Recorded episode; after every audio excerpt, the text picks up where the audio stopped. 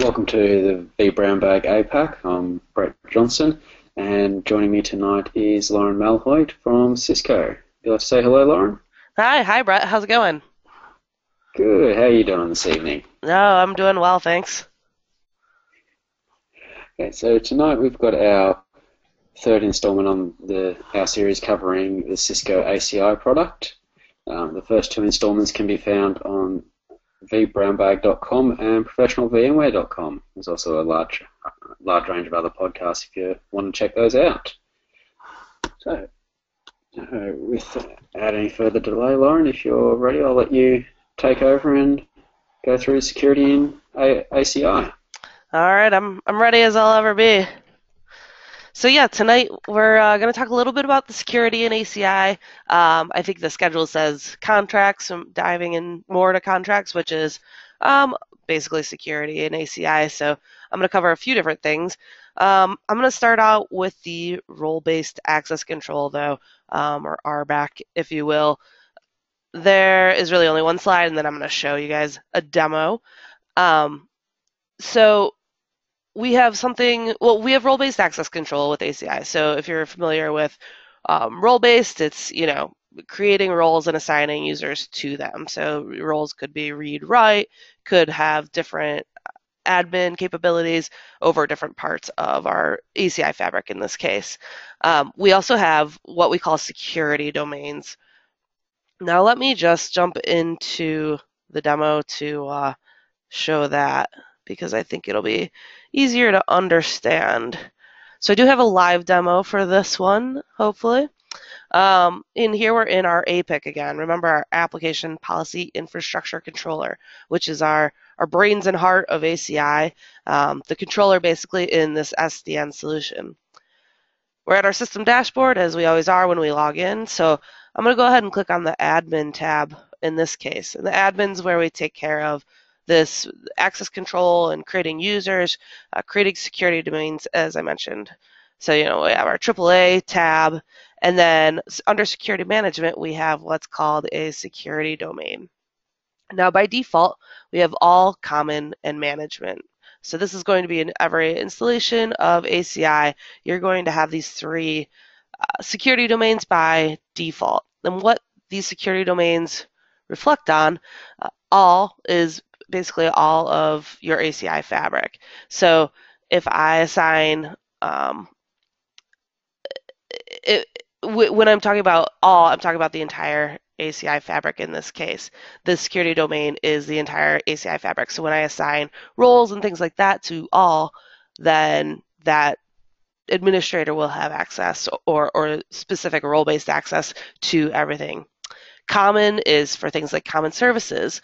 So when we're managing things in our common tenant probably or other uh, things like DHCP, Active Directory, some of the common services that we need access to. And then of course management is whatever I deem the managerial tasks in ACI.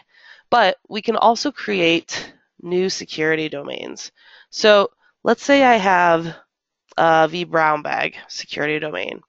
And a lot of times these will uh, coincide with tenants, right? In, in my multi-tenant model, I'm going to create tenants. Let's say I have a vBrownBag tenant, and then I want to create a vBrownBag security domain.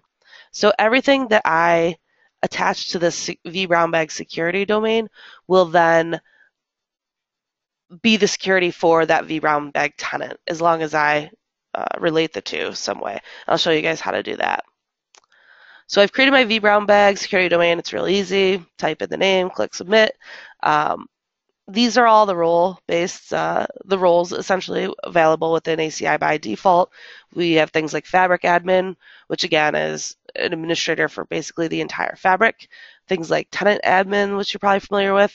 So you would have a user who is only granted privileges in the APIC for a specific tenant and everything in, in between. VMM admin for the VM networking portion, et cetera, et cetera. So your your vSphere admins or your Hyper-V admins might have some uh, capabilities there.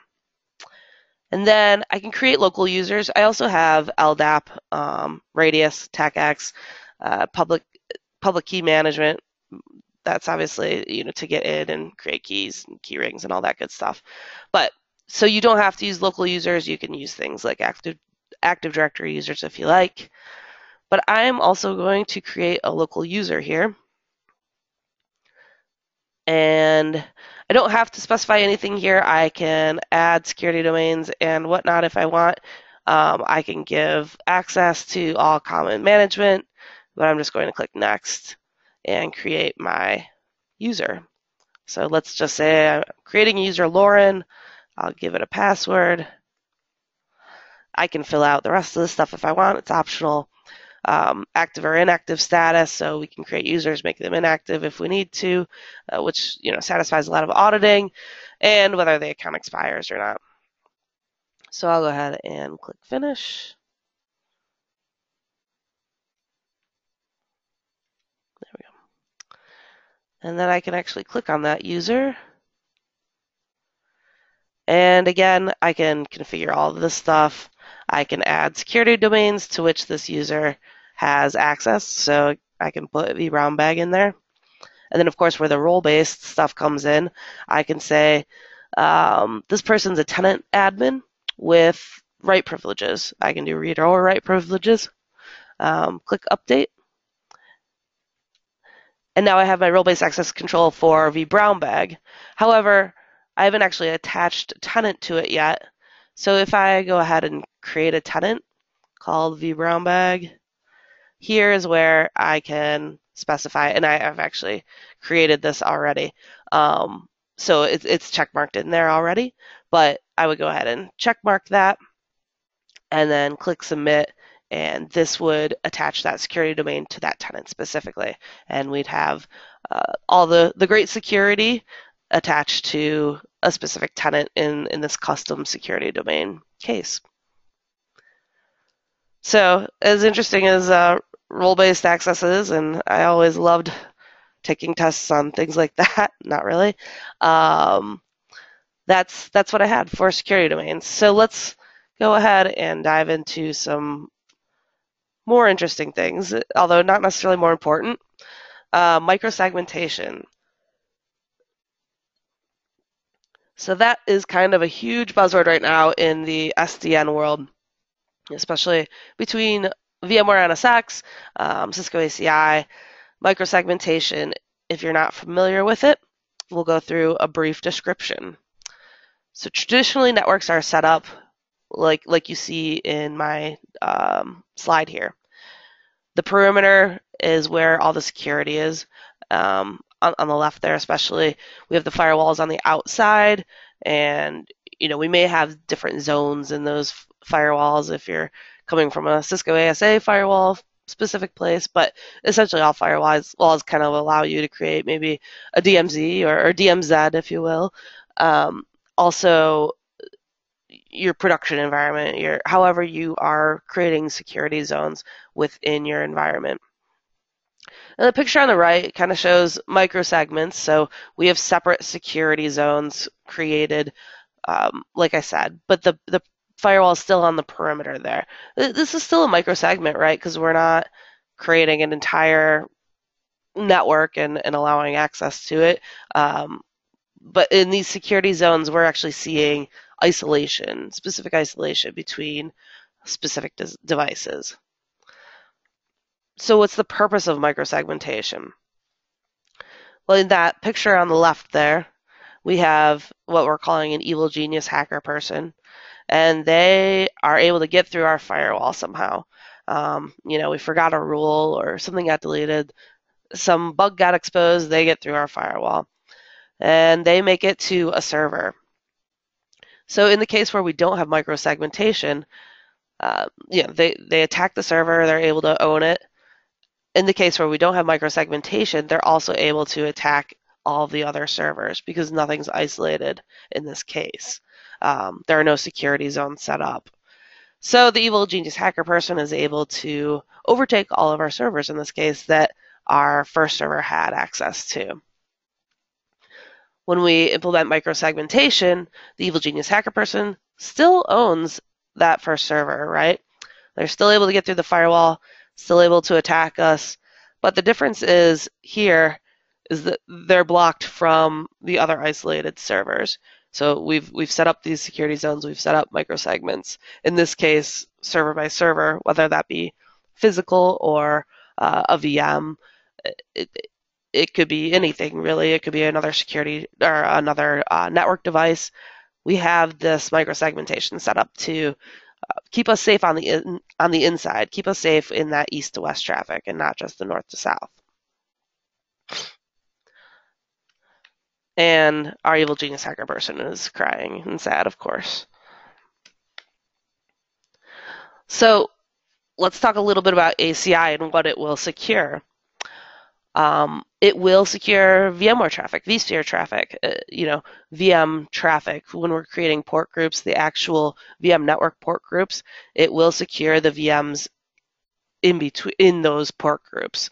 Um, so specifically, even if the VMs are in the same port groups, we can create microsegmentation in there now with with ACI. Um, specifically, Sorry, I'm just getting over a cold, so my, my throat's getting a little dry. Um, so specifically when we're using the AVS now, which is the application virtual switch that comes from Cisco, we, we can do this microsegmentation right now. The VDS microsegmentation is coming uh, next month, so in February 2016. We announced this a few weeks ago, so our next release should allow for both the vSphere distributed switch and the uh, application virtual switch to allow us to do these uh, microsegmenting capabilities.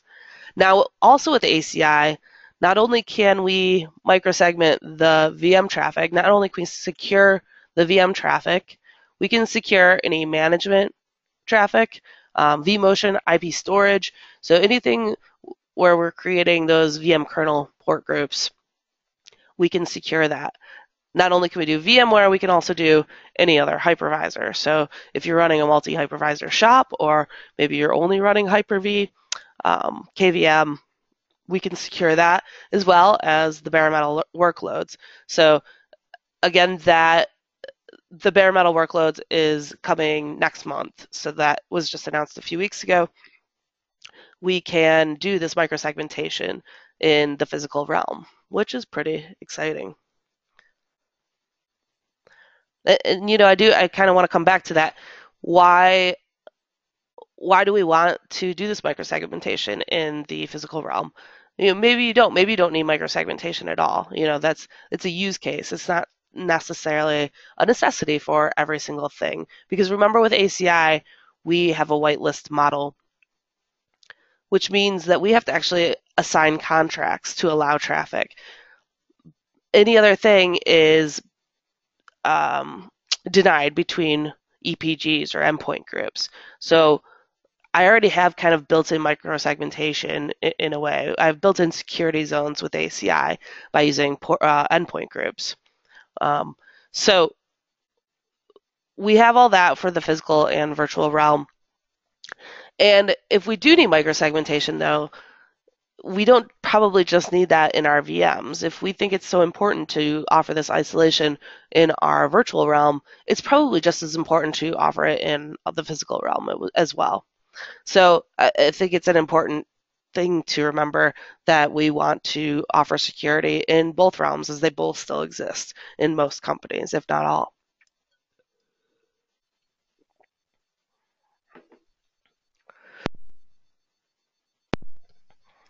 So I mentioned endpoint groups, and we talked about that before. Um, if you are not familiar, go back and watch the first two uh, podcasts or episodes in this ACI series. But endpoint groups we can specify in various ways. We can specify by VLANs or physical ports or virtual port groups, let's say in vSphere. Uh, these things can be, can be specified in these basically six different ways. Now we've added VM attributes to the mix. So this was just in the last couple of releases of ACI that we can do what we call a VM attribute endpoint group. And I will show this if you guys don't remember how we created endpoint groups um, before. Uh, I'll, I'll show you a little demo. So with the VM attributes, how are they? Does that work, say, from VMware tags, or can that be multiple different attributes? How does that sort of play into this? Sure. So it's actually from the vSphere APIs. It's anything that we can. Uh, So here's a list of the VM attributes that actually we can work with in ACI, and we just are able to get all this information from the vSphere APIs. So you know, like in PowerShell, when you when you do a get dash VM, right, you come up with a lot of these different um, attributes, and we're able to utilize that within ACI. Uh, some of the popular ones, you know, would be a VM name, right? And I'll show you an example with that. Uh, other things could be by the AVS or the application virtual switch. So I could say everything in this application virtual switch will be in the same endpoint group, or everything that's Windows will be in this endpoint group. I mean, you, I, I don't know if you would do that or not, but or maybe everything that's Linux would be in this endpoint group. By data center, um, all, all of the things posted here, I, I won't go through it and read it all. But just think of all of these things as a way to specify a group of VMs. And VM attribute um, endpoint groups are actually created dynamically. So uh, let me go in and just show you. It might be easier to see through a video. And I apologize, it is a video. Um, I didn't, I wasn't able to get a lab with an application virtual switch today. So we'll go through and I'll explain this video as we go. There we go. Okay. So I'm showing you the, the vSphere client right now. I have two endpoint groups in there, as you can see. Well, I have multiple, uh, sorry, port groups, uh, as you can see. But the two I'm concentrating on, um, I've created it within ACI. So that, that microsegmentation dash demo, database, and web are the two I've created within ACI.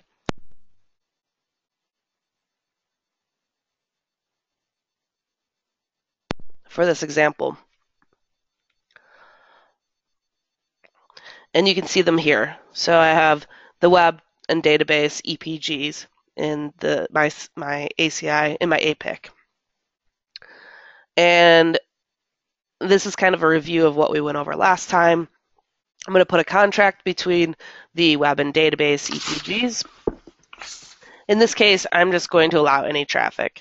Um, so no no filters, just anything goes between my, my web and database EPGs and any endpoints within those.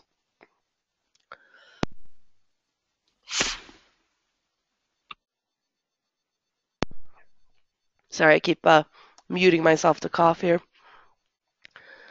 But I'm just showing my two EPGs. I don't really have anything in them yet.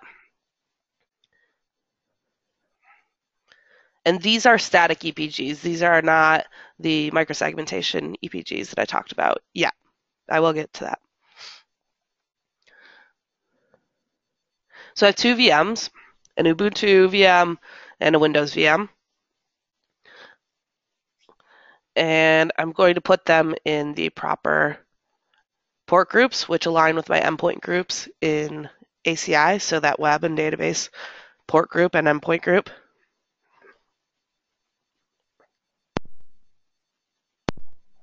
Okay, so now they're in the proper port groups. Now they should be able to communicate because remember I have that contract that allows any traffic. And you can see in the APIC, we click on the EPG web on the operations tab, we can see that that Ubuntu VM has been assigned to that port group or that endpoint group. Same with the Windows. We can see that in the database endpoint group.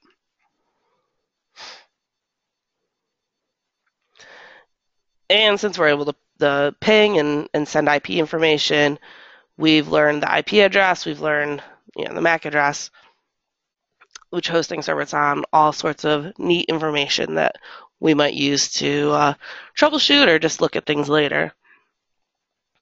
So just to prove that I can communicate, I'll sign on to the Ubuntu VM.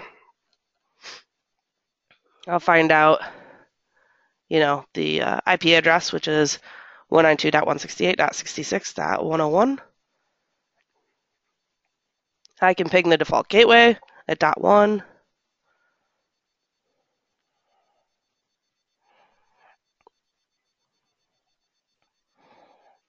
I'm sorry, that yeah, that was the Windows VM. Now we're on the Ubuntu VM. I'll find out this address, which is 192.168.66.100. Again, I can ping the default gateway from the Ubuntu VM.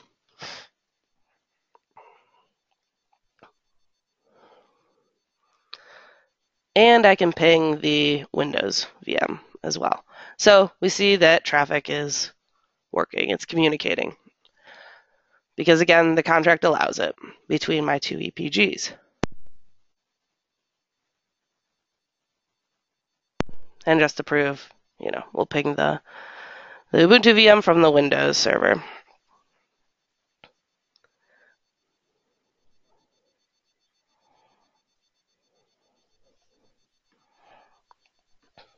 Okay, so now I'm going to create a uh, microsegmentation uh, EPG or USEG, if you will. And in this use case, I am going to specify infected VMs. So we're considering a use case here where we want to create a quarantine automatically when a certain VM is tagged that it has been infected.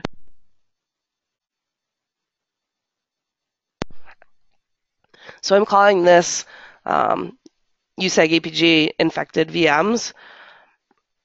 I'm going to put it in my bridge domain that I've created for this demo. And then here's where I specify those VM attributes that we talked about earlier. So I'll give it a name, infected,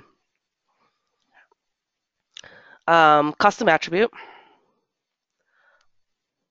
I'm going to specify where to look. So on you know, a certain vCenter server on a certain application virtual switch.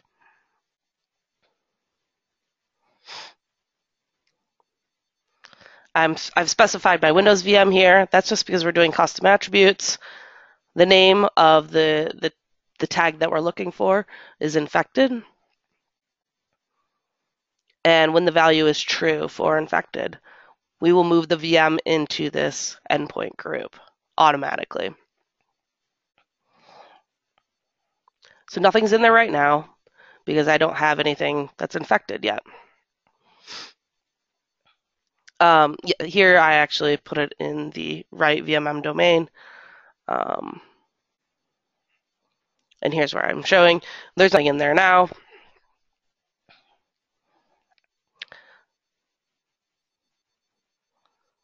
So we're on the Ubuntu VM. We're still pinging because nothing's been infected yet.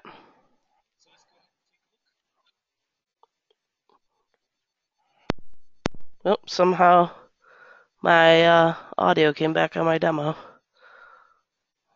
Let's see if I can mute that.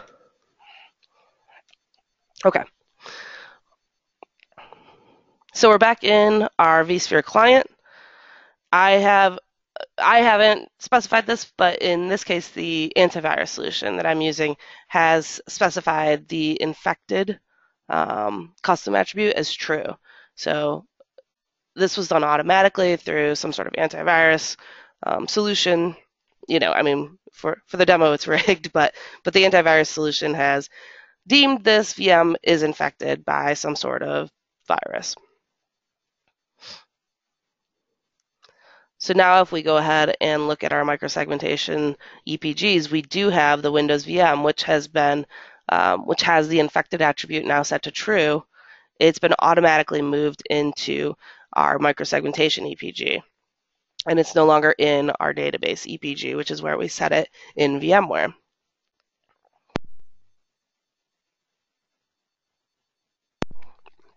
It also doesn't have a contract assigned to it because this is a quarantined EPG essentially. So there's no contract, there's no way for traffic to get out of this endpoint group. So anything, any endpoint within this endpoint group will not be able to communicate with anything else on our fabric. So if we change uh, the, oh, let's see where we go here.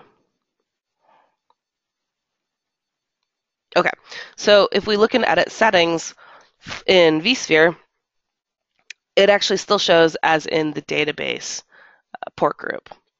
The reason this is is because microsegmentation EPGs don't actually show up in vSphere. So it's non-disruptive to the, the VM itself. The VMware admin doesn't necessarily know about it. Obviously, we can create triggers and notifications and things like that uh, to notify everyone because we don't want an infected machine. But but the important thing here is that it's non-intrusive. So we're not making any big, big changes on the vSphere side. It still looks like it's in the database uh, port group. And there actually isn't an infected VMs port group that was created on this application virtual switch.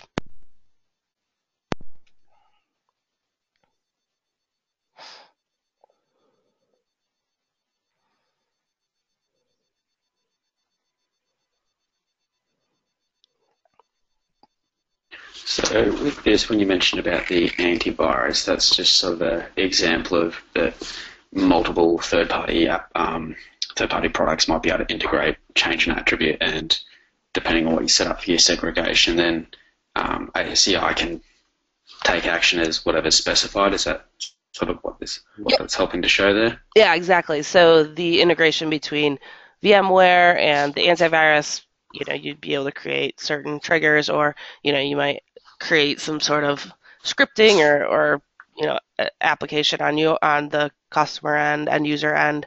Um, but yeah, either way, the antivirus would be working with the VM in this case, and ACI would just basically be picking these attributes up through the APIs. And uh, so it also then obviously handles custom attributes, not just the predefined ones within VMware. Right, as you know, within reason, yes. So I'm showing that my infected VM has in fact been quarantined. My my pings are no longer working. I can no longer communicate from my um, Ubuntu VM to to my Windows VM because the Windows VM's been quarantined.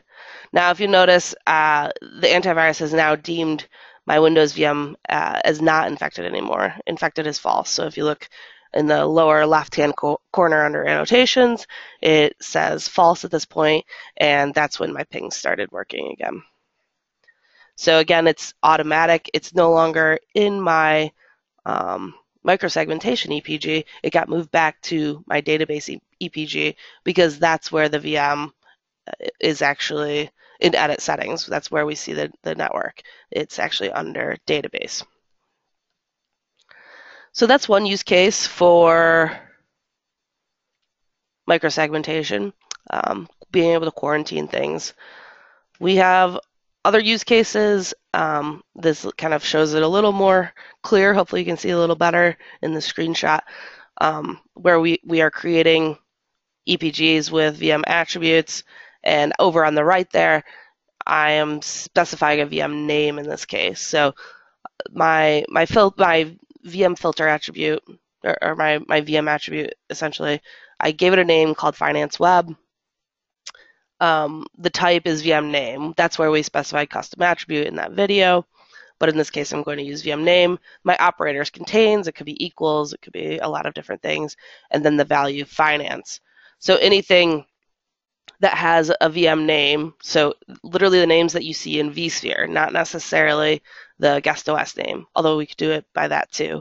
Um, with the name finance will be put into the same EPG. And then we can assign the same policies to that. So finance web always needs to talk to finance app, we can create those policies. Um, and again, here I'm just showing how we've created our finance web EPG and our AVS-finance web 1 VM over on the right there in the top is actually in that EPG. And in vSphere, we're actually seeing it still in the web port group or the web EPG. Um, yeah, sorry, I was gonna. I feel I feel like I had a really important point and then I just lost it. So I'll just keep going. We're also we've announced recently in the last few weeks that we are allowing intra EPG isolation now. Um, so this is again, this isn't out. This is actually future. Um, we have announced it. It should be out next month. What intra EPG isolation gives us is, if you'll remember in the previous uh, episodes, I talked about how everything within an EPG can communicate. So if I have two endpoints in my same endpoint group, those by default are able to communicate. Anything between EPGs, so if I have an endpoint in one endpoint group and an endpoint in another endpoint group, I have to have a contract between those because that's where the whitelist, whitelist model comes in. But we can now do intra EPG isolation, or we, we will be able to do it in the next release, um, with any virtual or bare metal. Um, so again, we're covering both the vir virtual and physical realms. Um, all the endpoints in this EPG, if we've specified there will be intra-EPG isolation, are actually isolated from each other. And so uh, Does that work on the same whitelist model? Yeah. So it, this this basically everything still applies. Everything with within two endpoint groups will have to have a contract in between to allow that communication between the two endpoint groups. But this is just within one endpoint group. So it'll actually isolate each server, whether that be a VM or physical server or even some sort of network device or appliance. Everything within those that endpoint group where isolation has been turned on will be isolated from each other. So we're kind of really getting that that deep microsegmentation there, that isolation. So you might use this in say your your DMZ uh, or DMZ. You guys say DMZ, right? Is that? Yeah, DMZ. Yeah. um, that's where this could be interesting, right? Because we want to place maybe everything.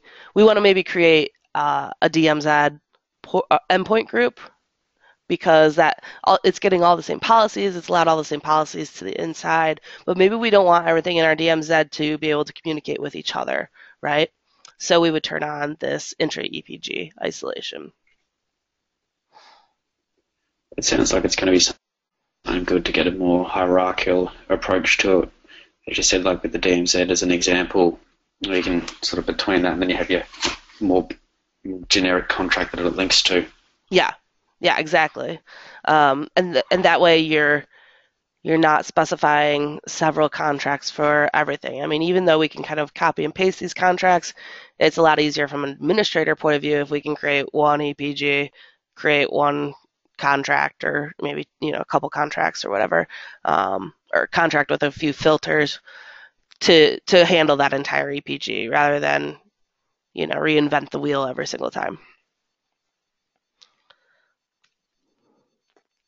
So as I said, some of this is a future. Definitely sounds a lot easier to administer.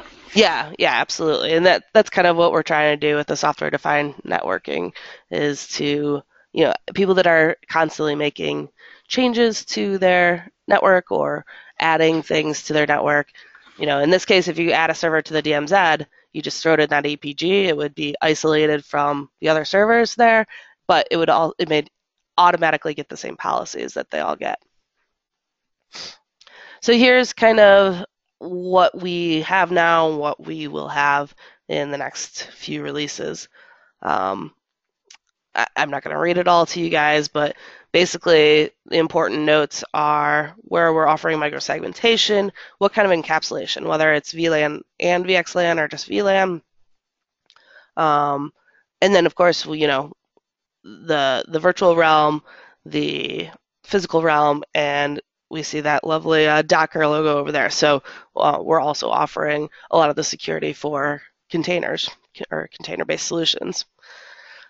And actually, we will have, um, if you remember the the VMM integration that we talked about last time, uh, we're, we're going to have even tighter Docker integration in that that VMM integration piece.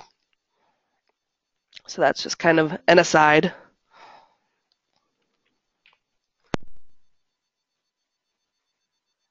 And to uh, wrap it up here, I'm just going to talk about a few other things that we have as far as security. Now, this this hasn't been like a comprehensive, all-encompassing security talk with ACI because there's actually a ton more out there, but just some cool things that I like to talk about. Uh, the ACI distributed firewall. So right now, this is only available with the uh, application virtual switch if you're using that AVS uh, with your virtual environment, whether that be vSphere or Hyper-V, KVM. We offer a stateful firewall. What this is, is you know, we've talked about contracts today, and the contracts are essentially stateless firewalls, which again, we went through in the last couple of episodes but they didn't do any um, stateful inspection before. Now, with VMs, we can actually offer that stateful inspection. So if you see there, it's just a, a checkbox. If you want to have stateful inspection between endpoint groups in your vSphere, Hyper-V, or KVM uh, port groups or endpoint groups, then we can just go ahead and toggle that on, and all of a sudden we have stateful inspection. So that's kind of cool. We also offer um, layer 4 through 7 integration. We talked about that a little bit too. Now we offer it in both a managed or unmanaged mode. So what managed means is that basically everything is configured through the APIC, that, that controller that we have in ACI. So every attribute, every um, parameter is configured from the APIC, and the APIC continues to manage that as we move forward. We also now offer an unmanaged mode, and it's again literally unchecking a checkbox, and now we can integrate uh, a firewall, uh, load balancer, IPS, IDS in an unmanaged mode, which means that we can still stitch in these firewalls in between endpoint groups. So if I need uh, deep packet inspection, or if I need to do some load balancing between endpoint groups, I can stitch those in, but still manage it from that particular device. So if I need to log on to a Fortinet firewall or log into um, an F5 load balancer, I can go ahead and manage it from that specific device. So this will help if, say, you're you're not able to find a device package specifically for ACI and whatever layer four through seven uh, devices that you're using. Uh, if you prefer, if you have separate admins that are handling this, the, your layer four through seven devices, then they'd still be able to do it from that uh, unmanaged mode.